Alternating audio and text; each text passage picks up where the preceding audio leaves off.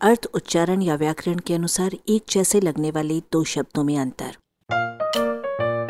अपनी हिंदी सुधारें। Improve your Hindi संगीन और संग। आप अपने प्रतिद्वंदी के शरीर में संगीन भोंकने के संगीन जुर्म में पकड़े जाने वाले हैं।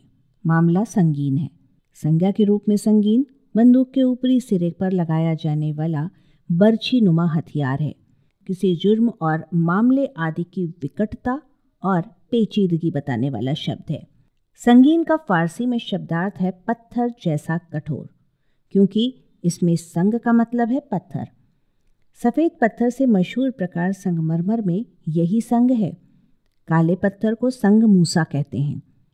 संग दिल का शब्दानुवाद पाषाण हृदय है और इसी कारण इसका अर्थ बेरहम है।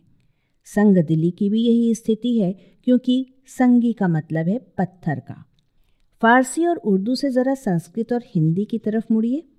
संगी माने साथी में व्यवहित संग, यानी साथ संज्ञा भी है, आग और हवा का संग अच्छा नहीं, और अव्यय भी, तुम संग प्रीत लगाई सजना। संग से संगम का मधुर संबंध है। संगम होगा कि नहीं को प्रायः सब जानते हैं। और इलाहाबाद वाले संगम को भी।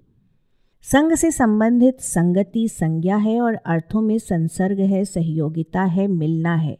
संगत में भी संग है। विशेषण के रूप में संगत वह है जिसमें संगति हो, जो साथ साथ आया हुआ हो, जो किसी के साथ ठीक से जुड़ा हो, जो ठीक से मेल खाने वाला हो।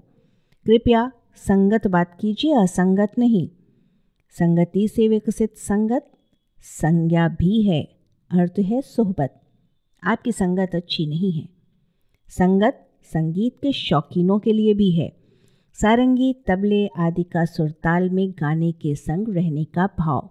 इस संगत का संगीत में चाहे कितना भी महत्व हो, पर इन शब्द रूपों का आपस में कोई पुश्तैनी संबंध नहीं है, क्योंकि संगत में गम यानी जाना धातु है और संगीत में गय यानी गाना धातु है।